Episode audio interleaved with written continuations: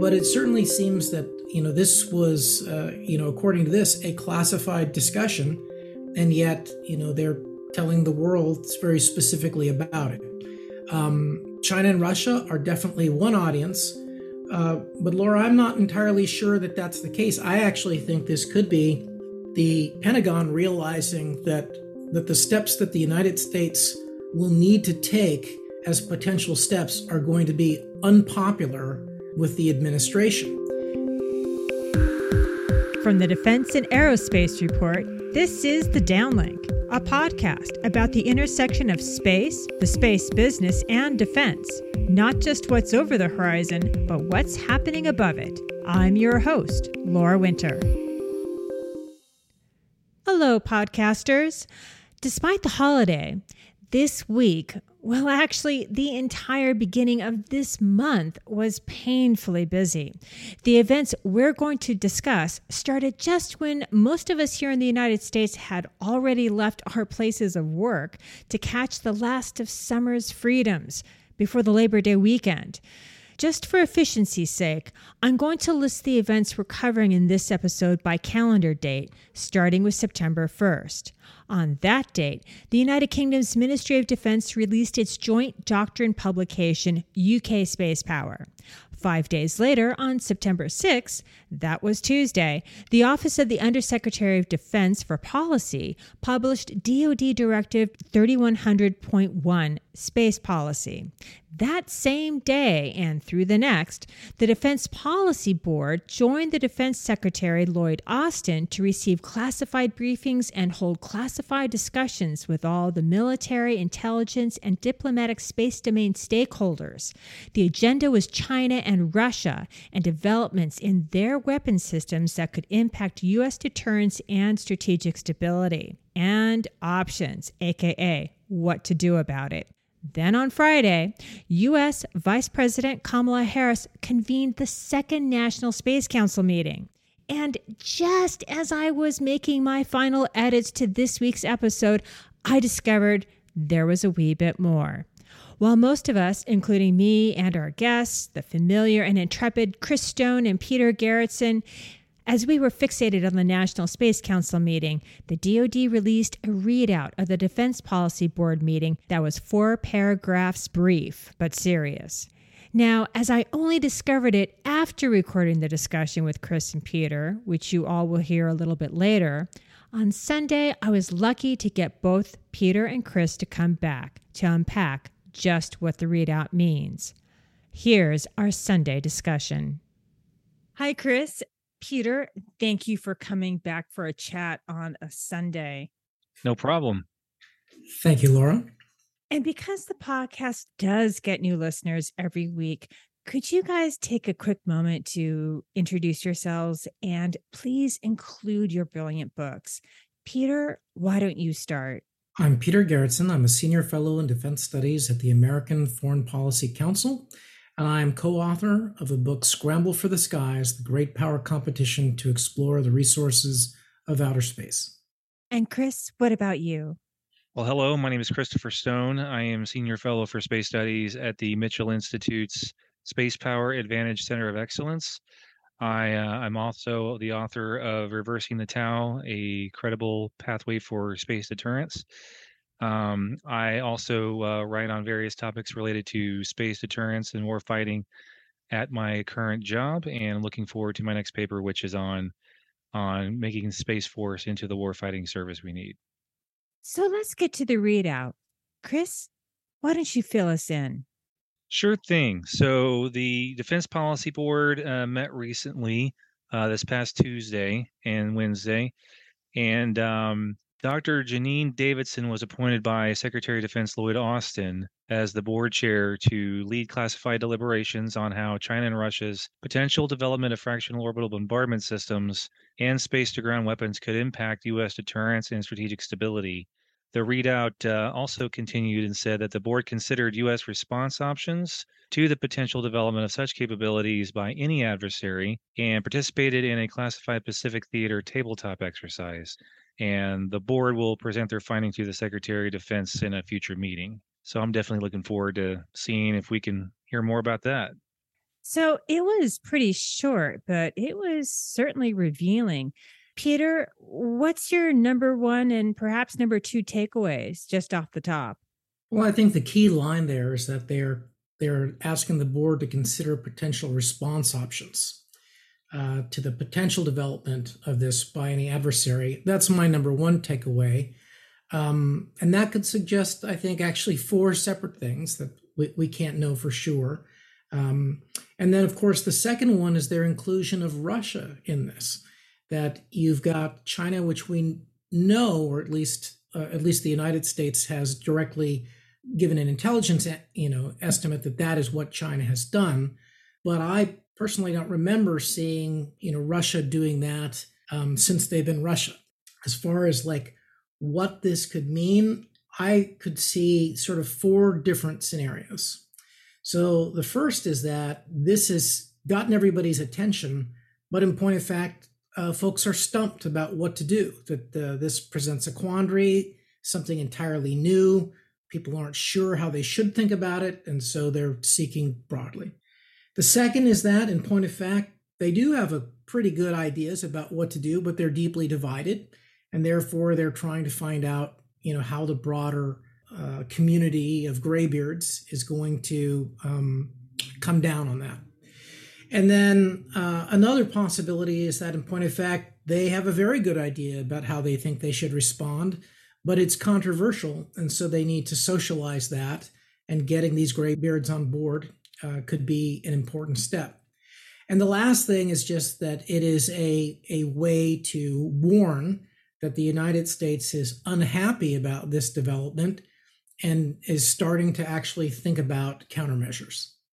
And for you, Chris, what is this paragraph saying?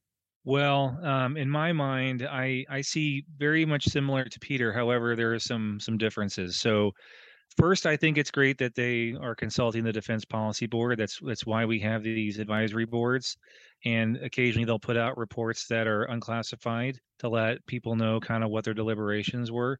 Um, I mean, on this board, you've got people that of both political parties usually um, one of which is Henry Kissinger, who's 99 and he's still engaged, which is pretty amazing.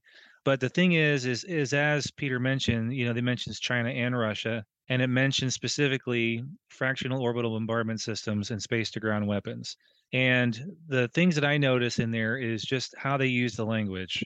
First off, as Peter mentioned, Russia uh, did have a fractional orbital bombardment system back in the 60s through the 80s, and it carried a nuclear warhead on it. Um, they had those until Russia, you know, became a thing again after the Soviet Union collapsed.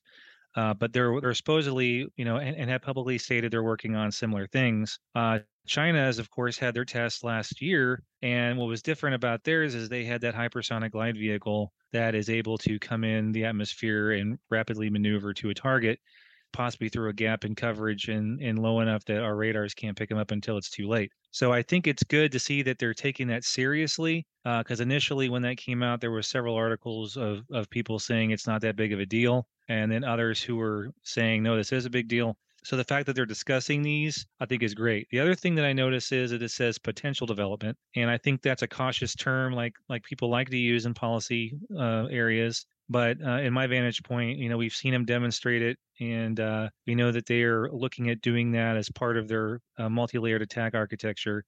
The next thing I see is it talks about U.S. deterrence and strategic stability concerns, and by that, they're not talking about deterrence against space attack necessarily. They're talking about deterrence broadly speaking and strategic stability broadly speaking. So it's not just the fact that there's space to ground munitions or orbital bombardment, it's the fact that they now have a different way besides the traditional bomber and ICBM way of doing things that could create not just in space issues or ground to space issues, but space to ground issues, something that people have been trying to avoid for many decades. So I think seeing these things being discussed is helpful. Um, and hopefully they will they will make a good decision on what to do about it. Did the Pentagon really have to provide a readout? I ask because to me, I don't think that the American public is actually the intended audience of the readout. And putting on my former Stratcom hat, I think they're sending a message to China and Russia. Or am I just reading too much into this? Well, certainly that's my view as well that there was no need for such a, a public statement. I I can't honestly remember um, hearing about past things that the Defense Policy Board was uh, was working on, uh, or it being announced in a way that was newsworthy. So uh, it could be that there are many of these readouts, and that the that the media itself just never picked up on them because they were not newsworthy. But it certainly seems that you know this was uh, you know according to this a classified discussion, and yet you know they're telling the world very specifically about it. Um, China and Russia are definitely one audience. Uh, but Laura, I'm not entirely sure that that's the case. I actually think this could be the Pentagon realizing that that the steps that the United States will need to take as potential steps are going to be unpopular with the administration, and that uh, what you can do is, you know, in terms of response options, are not just going to be talking about norms. And so this may be a communication, you know, to the American public that provides cover, you know, for the administration to change tactics, or it could be a communication to the administration to say, you know, hey, you know, we're going to need to wake up here and we're going to start by letting you and everybody else know just how bad this problem is. That kind of goes right into the whole lack of a 1614 report. Um, it comes from the National Defense Authorization Act of 2021, and it's a report that seems to be missing in action. Could you tell us about that? And perhaps maybe this is a kind of way of getting around that report not existing.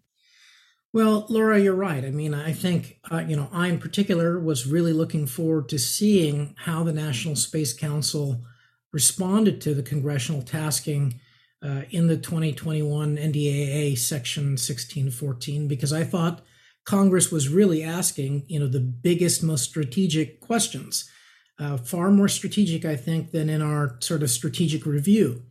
And so, you know, it asked all kinds of things about our comparative launch, about our interests in cislunar, about our long term interests in uh, potential space mining and space solar power, about launch and human spaceflight.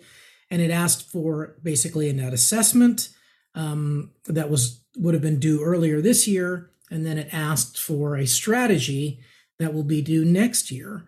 And certainly, you know, this ties right into these really, really big questions about relative strategic advantage and the ability to be in a position of advantage to deter.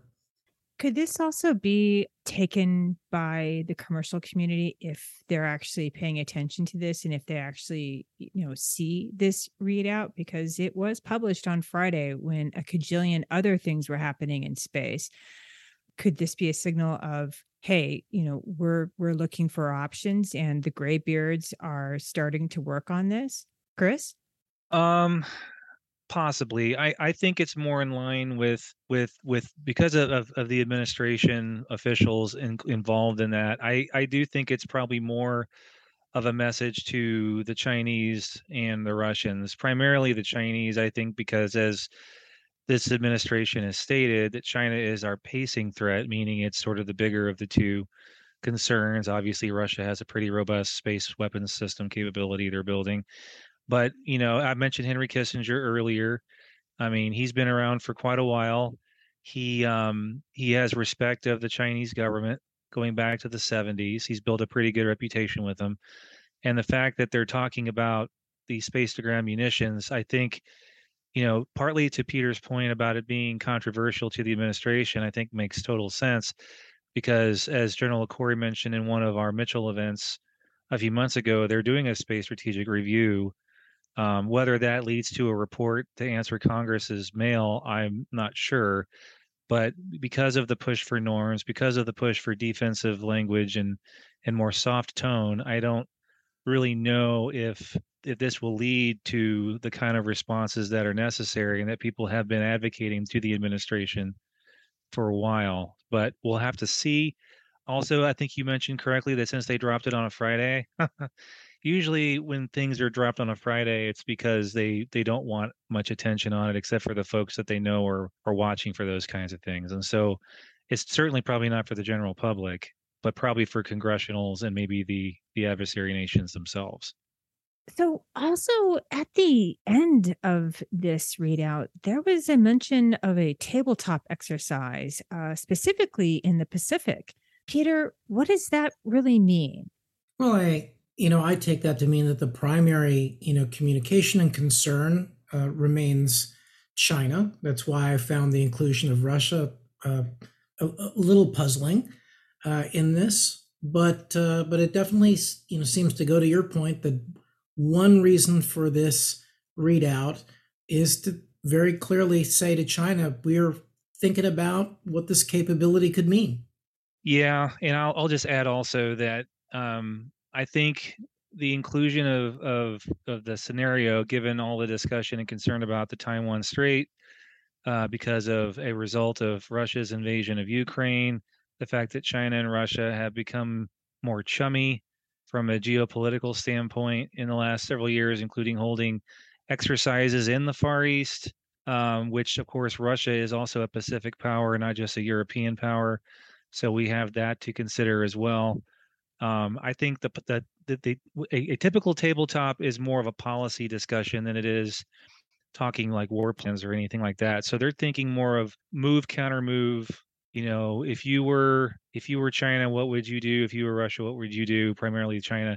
And because you know you have people in there that are china experts like kissinger who's written books about it and has spent lots of his life there i think that is a pretty good indication that they're trying to find and think through all the possible ways of handling a scenario like that especially given the fact that the chinese have discussed numerous times over the last several decades that they're going to build these capabilities and they have a will to use them. And so, because of our lack of capability to stop these weapon systems currently, um, which we did have for a brief period of time in the Cold War, um, I think that's probably what they were doing. They're just trying to look through all the angles they can to try to keep their policy positions credible um, or see how they can talk people into changing them.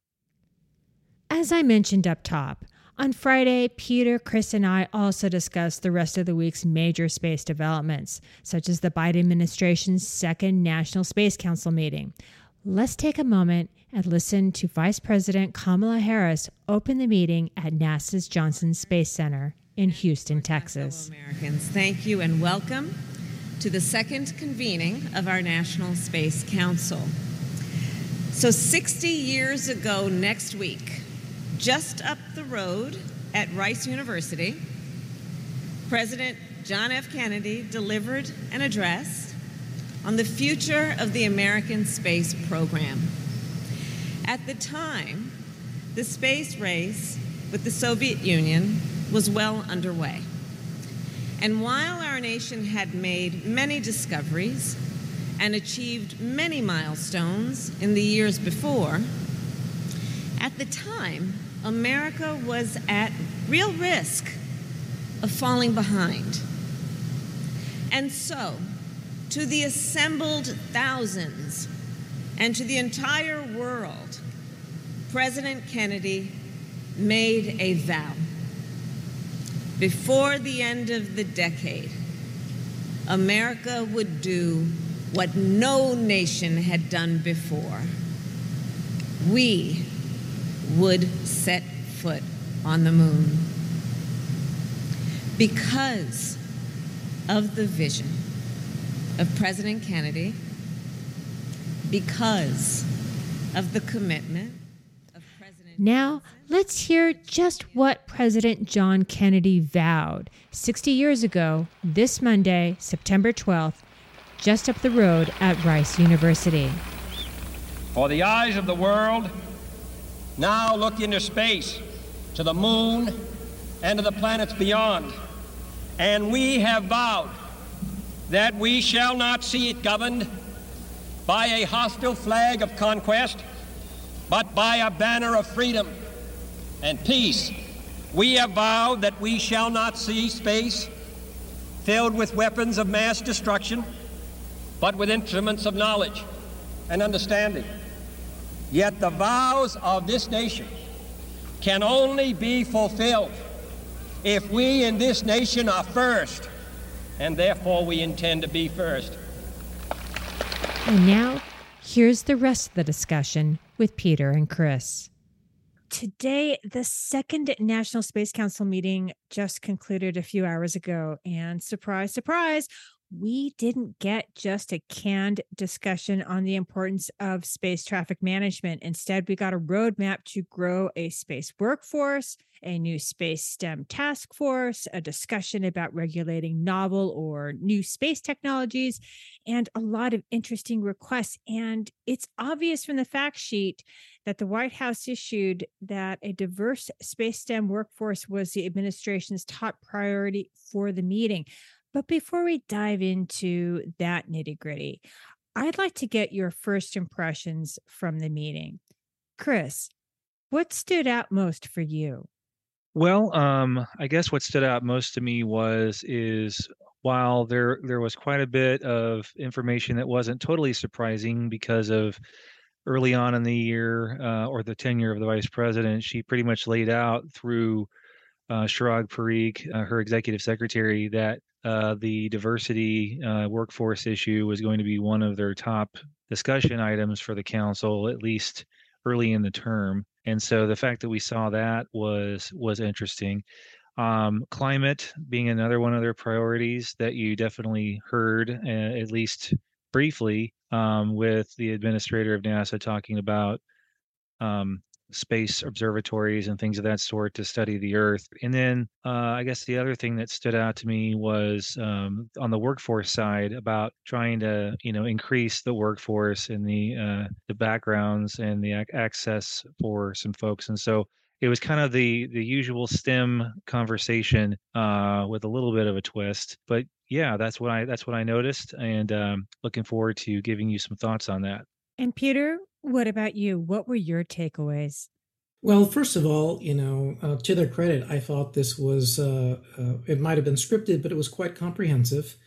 They covered a, a, broad range of things, and there were remarks by a diversity of speakers, including the vice president, uh, that I was surprised, pleasantly surprised to hear. So uh, it was interesting to hear the vice president in her opening remarks talk about uh, the revival of great power strategic competition and the importance of defense. It was interesting to hear throughout about new industries and to have those industries enumerated things that uh, that my book talks about about asteroid mining and lunar mining and in space construction. Uh, those were you know uh, farther term ideas that I didn't actually uh, think we would hear, and we heard it from the NASA administrator as well as from the intelligence community and others. Um, certainly, I was sort of expecting uh, some forward movement on STEM, um, and I was expecting some new regulatory, but I thought they really sort of decided to, to think a lot and talk a lot about these novel space activities and wanting to encourage them, you know, as well as to regulate them. But it was very clear that that encouragement was, you know, sort of a, a, a tip top motive there. And I liked how they brought in a diversity of guests from the commercial sector, uh, including the Commercial Spaceflight Federation, to sort of lay out um, what was needed, as well as the finance and insurance, uh, which I thought was quite helpful. So, you know, I have to say that, you know, while it did not provide, you know, something stunningly new, uh, I think it laid some good concrete forward you both heard the vice president pay homage to the fact that on Monday it will be 60 years since President John Kennedy threw down the gauntlet and said, We choose to go to the moon. And he vowed that we shall not see space and celestial bodies governed by a hostile flag of conquest, but by banner of freedom and peace. It was an inspired call to action to lead or be led. Today, the vice president said our leadership in space is critical to the economy, to technological progress, and also to national security. Where are we in that actual promise? Well, Laura, I would like to think that we are still trying, but it seems to me as if, you know, the the concern over a, you know, a hostile flag of conquest, you know, is one that more and more Americans in the space policy community are becoming aware of again and starting to think about. Uh, and while this meeting was not, you know, really took sort of the softer, you know, uh, approach of trying to create a, a rules based order and extend, you know, the anti satellite ban. It's certainly, uh, we, we did hear quite a bit from folks about being able to counter uh, Russia and China and, and maintain advantage over them. But it is, you know, interesting when you talk about it. We did hear the vice president repeat, you know, that uh, Artemis is going to be, you know, to to live and work there, and not just to to plant a flag and move on. But as much as we're talking about, you know, national security and you know big ideas, the the one thing that was disappointingly missing was that with Japan, you know, with the UK, with ESA, all thinking about space solar power and the emphasis on climate, the entire emphasis of this meeting was basically on just monitoring it and not actually doing anything in, in aerospace about the solution. And so, you know, I think it it was a missed opportunity to articulate, you know, something forward because I do think national power has always been connected with energy. And it's very clear that China gets that connection between energy and space power uh, and is designing their space program toward that end. So I would have liked to have seen at this particular moment in time a, a space program that was aimed at developing in space power uh, to ensure national space power in the long term. I I agree wholeheartedly with his comment about the energy thing, and I guess I guess to your question, Laura, I will say the difference in my mind between what we saw with President Kennedy at Rice University in 1962 was that when he gave that speech, we had already been ongoing pressing toward that goal, setting up the Apollo project and things of that sort. And so it wasn't like it was as brand new as it was when he gave his May 61 speech about saying we're going to go to the moon at the end of the decade. Um, he people were already turning screws and steel, and people were planning. What we're seeing right now, though, from this administration at least, is a different viewpoint of what leadership means. At least it's what it seems to me.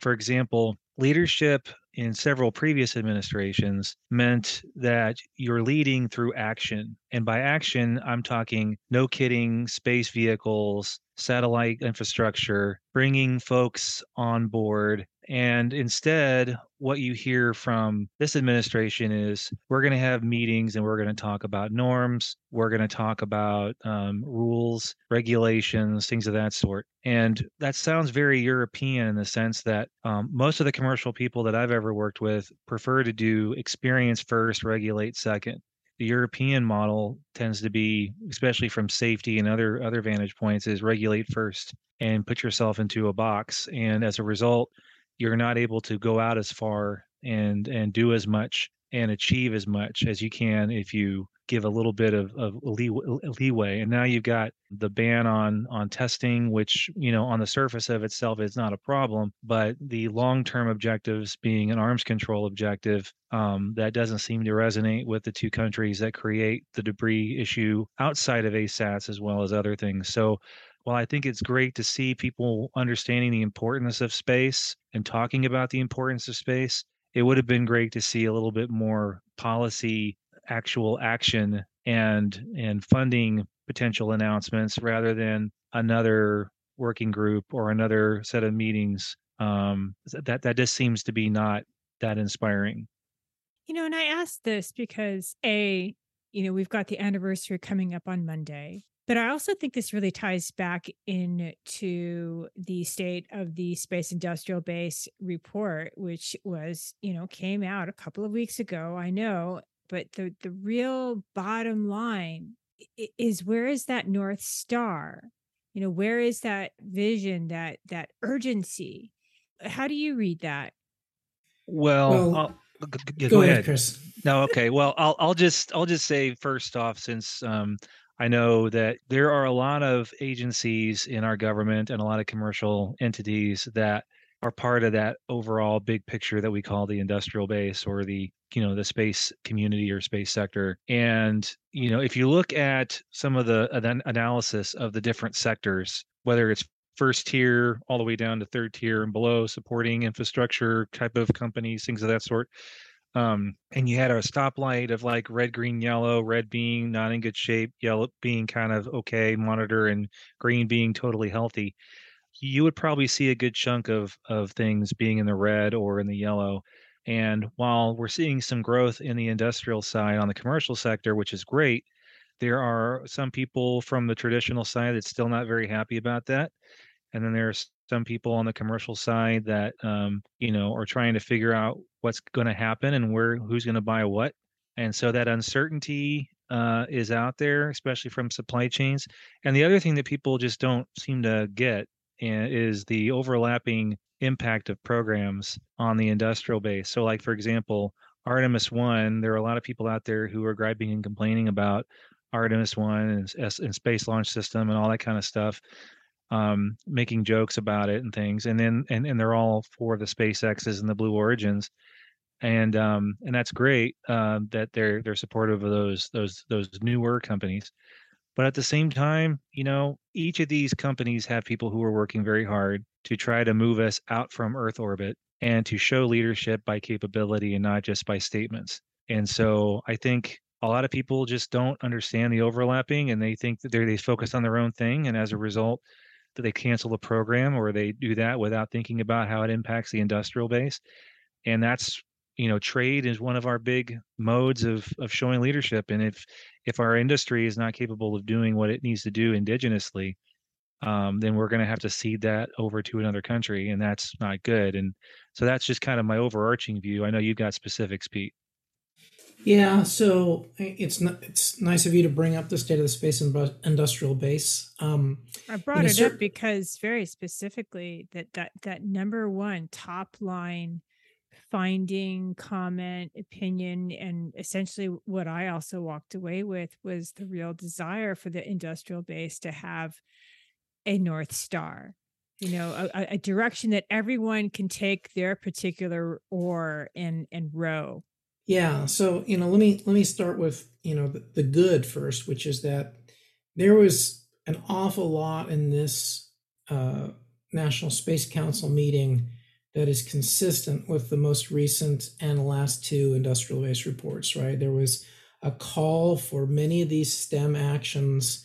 Um, you know, there was a, a call to, you know, articulate the value of space, you know, to other sectors of the economy you know there was a definite call to you know to come up with space policies and regulations that matched the speed and innovativeness that the sector is experiencing and not to hold them back with policies and regulations that were designed you know for for decades ago. So that's all to to the good. But you're right that you know for the last 3 years you know industry has consistently signaled that they are ready for bigger, more ambitious national vision.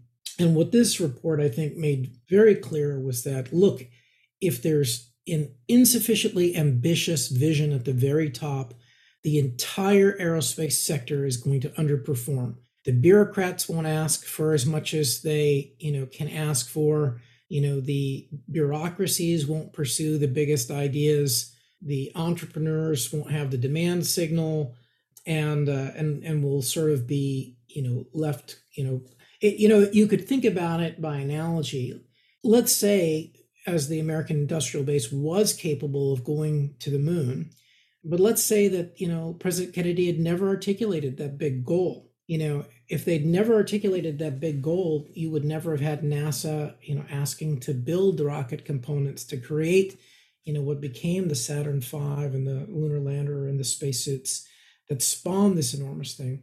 Well, I think you know the the big message of industry is that you're thinking too small. You know, look at look at the pacing, you know, Challenger and how big their vision is, and you know, internally in industry, their vision is that big, but they don't think that they've really got the the highest level of the government on board with this larger development and settlement vision and they don't think even you know uh, they're on board with the biggest ideas in terms of climate change that aerospace can provide so the second chapter of the state of the space industrial base is all about what that larger vision uh, as you know consensus larger vision seems to be and we haven't seen any action really taken on that. And you know, there there are small initiatives that you know are making a difference. I think you know we now do have a debris strategy out of the White House. We have an ISAM strategy. You know, uh, I believe they're working on a forthcoming cislunar strategy. But you know, none of those actually articulate clearly where it is we're going and what we're trying to build to and and without that tangible vision not just a bunch of adverbs right but clarity about what we're actually trying to build and how we would know if we got there or not i just don't think that we are going to run as fast as we could and that of course is the other major uh, message out of the industrial base report is that we're not running fast enough that yes, we're ahead right now, but the rate of overtake is fast enough that we need to be scared and we need to redouble our efforts. And I'll just add real quick, as someone who, as I mentioned, has monitored the the industrial base and have worked on the government side and the private sector side, I'll just say that typically that the traditional methodology of of CEOs of major companies have been to look to the government and say, where do you want? What do you need? Where do you want us to go? And then they base their business plans or five year business plans based off that and it's very challenging when when a company has to make a five year business plan based on a government that operates on a one year budget with a five year uh, planning cycle at least with the with with the defense side and you know but a four year change in strategy potentially with administration so I think that one good thing about the newer commercial sector is that they're not waiting for the government to say where they want to go. They're saying, we want to go here, we're going to do this, this, and this as a means to get there. And as a result, you're starting to see the government shift a little bit from this is what we want to saying, we like what you're doing. Let me see if we can find some value added with it. So that's good. But but to your point, Peter, I would say, yes, there are strategies, and I put air quotes around them because these documents are executive office of the president documents from different councils. They typically don't have any budget attached with it. They also typically don't in, in these in these kinds that we're talking about. They they don't have budget attached to it. They don't have um, assigned tasks and deadlines. So there are mostly things that kind of lead into R&D, research and development, thinking about stuff and just kind of wait for the interagency to figure out who's going to pick up the lead for it, such as uh, that we've seen with the near Earth object one that came out a few years ago, like planetary defense, as we're seeing with this. So it's all good, but we have to hold them accountable. The citizenry, the the folks in government that care, that care, the industry, we have to hold them accountable to achieve these things and to actually make them a thing and not just a nice piece of paper that comes out. Because too many times over the years as you know we've we've both been on the receiving end and the production end of these documents that we want them to be the good things and then nobody picks them up. So we got to hold them accountable for that. And we also have to keep them accountable for the stem push whether it's diversity of the workforce or whether it's just for the sake of making sure that we're growing so that we can keep up with all the stuff we need to be doing as the Chinese are already talking about in the next couple of years building a satellite communication and navigation architecture around the moon while we're still trying to figure out how we're going to do missile warning around the earth and they're already moving beyond that with com relays and all sorts of fun stuff. So i think it's great but i want to I, I think we need to hold them accountable on all these to make sure they actually happen i've seen lots of great initiatives on stem and workforce issues over the years I haven't seen a whole lot of them last very long. Um, and so I, I just I want to see these actually bear fruit. Yeah, it's really interesting you say that because uh, one of the things that I wrote down in my notes uh, was that my ears really pricked up when uh, the vice president said that NASA is committed to continuing cutting edge science on orbit. Um, and wasn't just you know focused on the moon or the Artemis um, program, but you know things that are on orbit beyond 2030 after the retirement of the international space station and that you know, nasa was really uh, or should be really working with the commercial sector on developing commercial space stations so that that science could continue uh, but 2030 is really a mere seven plus years away and that's not really that long when you start to think about the structures that need to be built being built. I'm wondering if there's actually a real urgency of actually getting this stuff done. Well, I think Chris is right. You know, it is terribly important to be funding new things, right? And like, you know, I think ages ago, uh, I think when Chris was at, down at Air University, um, you know, a group of uh, of us faculty at the time, you know, laid out what we thought, you know, ought to be elements of a national space policy, and it contained a, a bunch of firsts that we thought America should seek to engender. Um, that, that were very specific about, you know, having the first reusable launch vehicle, you know, having the first, you know, private space station on orbit, and it seems like we've shied away from, you know, putting political capital into things that you know would drive action. Um, so and that does require you know money. I mean the you know that's one of the other things that you know has been a big theme of the last three state of the space industrial base reports is that the government drives innovation by putting out a market demand signal that they want something new and so you know if you want to have commercial leo destinations you need money you know to to make that happen. And you need to have you know contracts. And you know we heard in the in the council meeting today that firm fixed price contracts you know was the was what industry thought was the right uh, direction to go.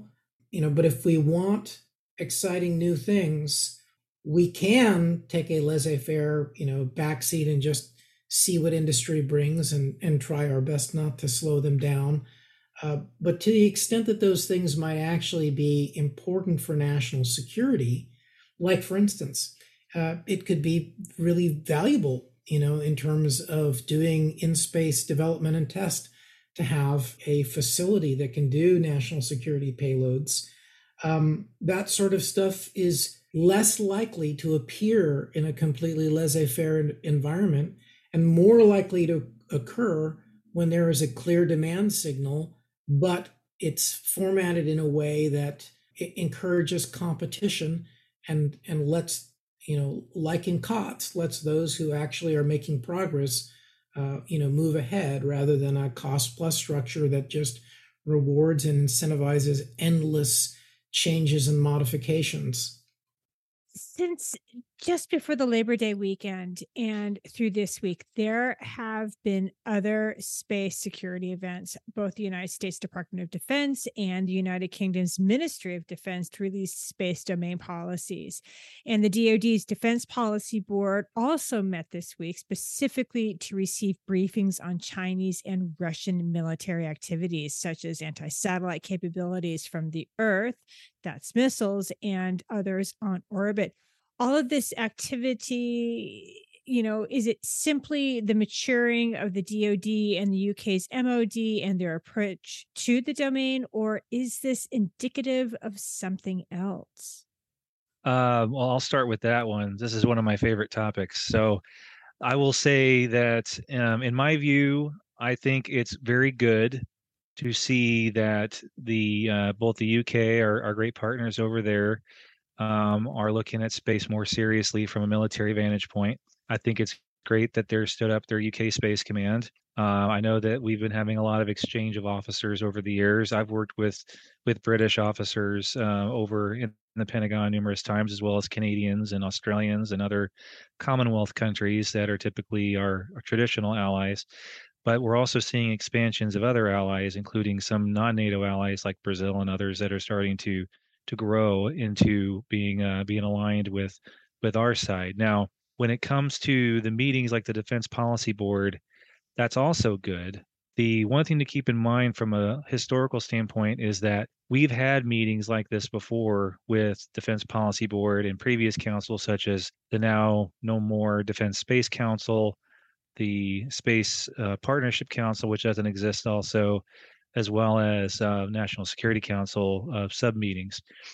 The the thing that's that's heartening about it is the fact that the as we mentioned earlier, this administration has not really been, uh, and as we've seen with the with the policy, which we'll probably talk about here in a little bit, the new space policy, is that their focus is still not quite where it should be, but they're they're they're kind of being drug kicking and screaming by the adversary to acknowledge that this is not a problem that can only be just be handled in meetings in Geneva, but might well require what people like me and others have been articulating for a while is that you got to have strength to back up your diplomatic initiatives because that's the language they understand. They respect that.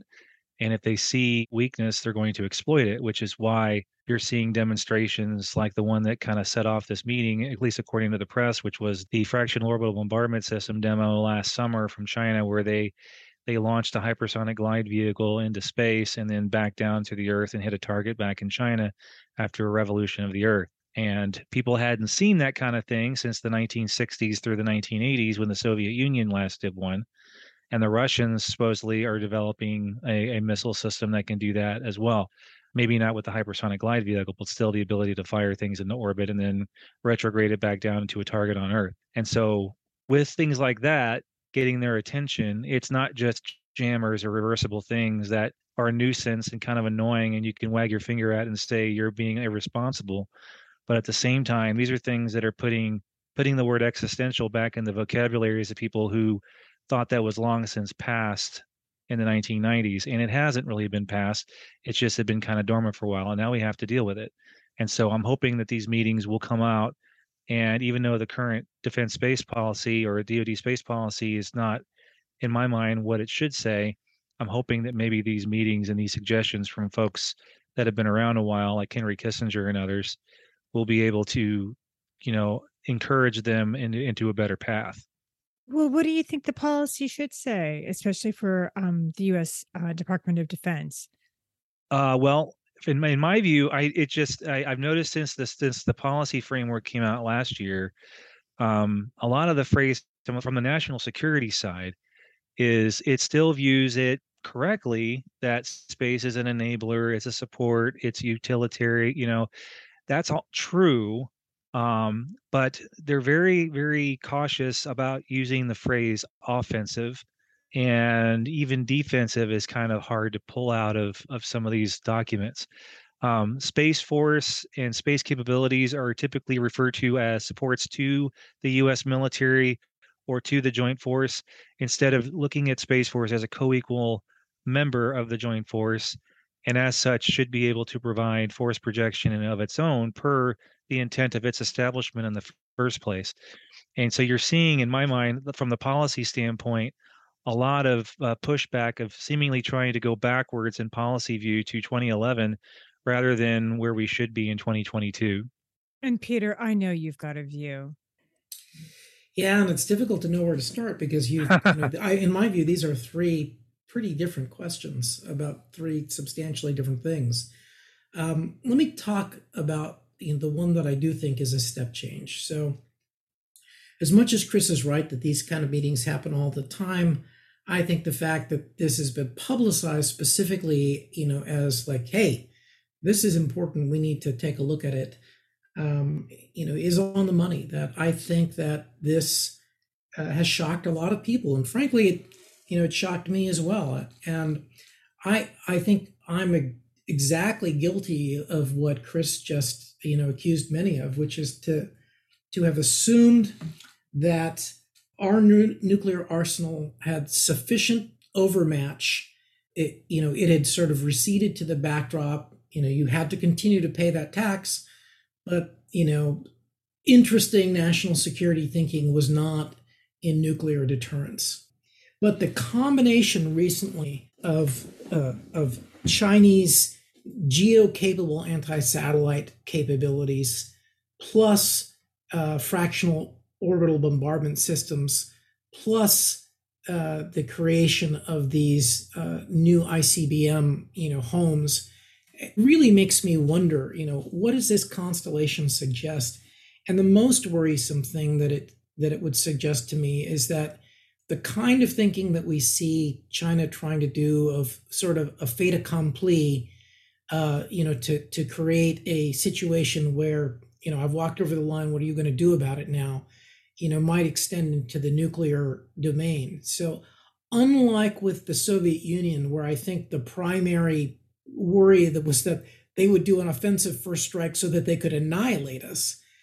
I have to wonder if this suite of capabilities is not designed to do an offensive first strike to disarm our, our nuclear command and control and then say, and now we have an equally big or larger arsenal.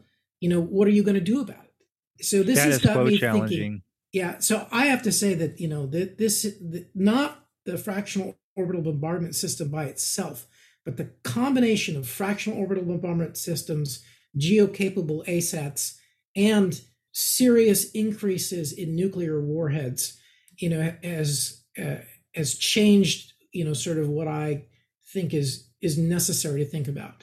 So I do think that meeting is signaling a, a step change in how we have to think about things. And I think that is going to drag folks in kicking and screaming. Well, and also we'll add one other thing you didn't mention, Peter, and that's something called retro geo by a lunar flyby. And that was a concern that was in the Cold War in the 80s, where a, a, a country like China or the Soviet Union or whoever would sneak a weapon out disguised as a lunar exploration vehicle. It does a a lunar flyby and goes in a in a retrograde back backwards approach into geo as a means of attacking vital uh, communication, missile warning, and other command and control assets. And there was a NASIC uh, analyst, I can't remember his name, uh, but it's on it's it's Googleable. That was at an Air Force Association event about a year or two ago, and was mentioning that when they deployed that com relay in Lagrange Point Two on the far side of the moon, that their deployment signaled the ability or potentially testing a capability that could potentially do a retro geo type maneuver.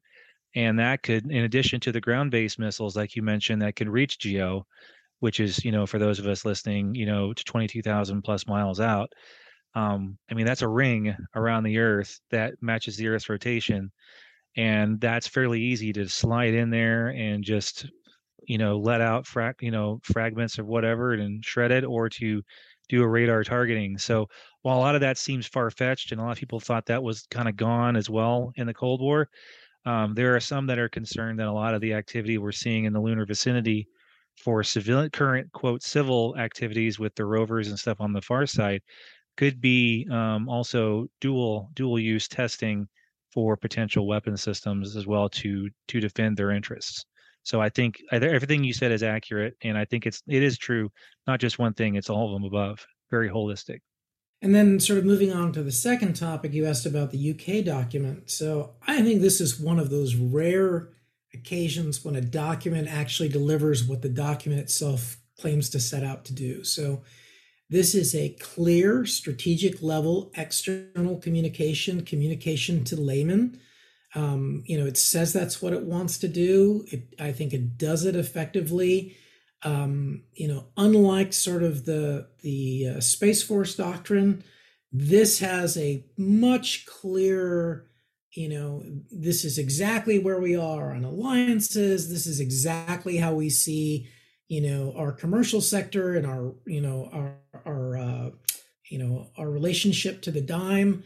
Um, and you know, it, it's meant you know, much less as an internal document. Uh, it, it comes closer to, you know, what people call a, a national security doctrine. And like Chris, I, I welcome the UK's clarity in putting this out. And, and so I think that's a step forward. Now, as far as the new uh, OSD space policy document, you know, first of all, you know, it is titled Space Policy but most of the document is just assigning responsibilities. There are a few things, uh, you know, in the beginning about you know what you know DoD space policy you know uh, will do.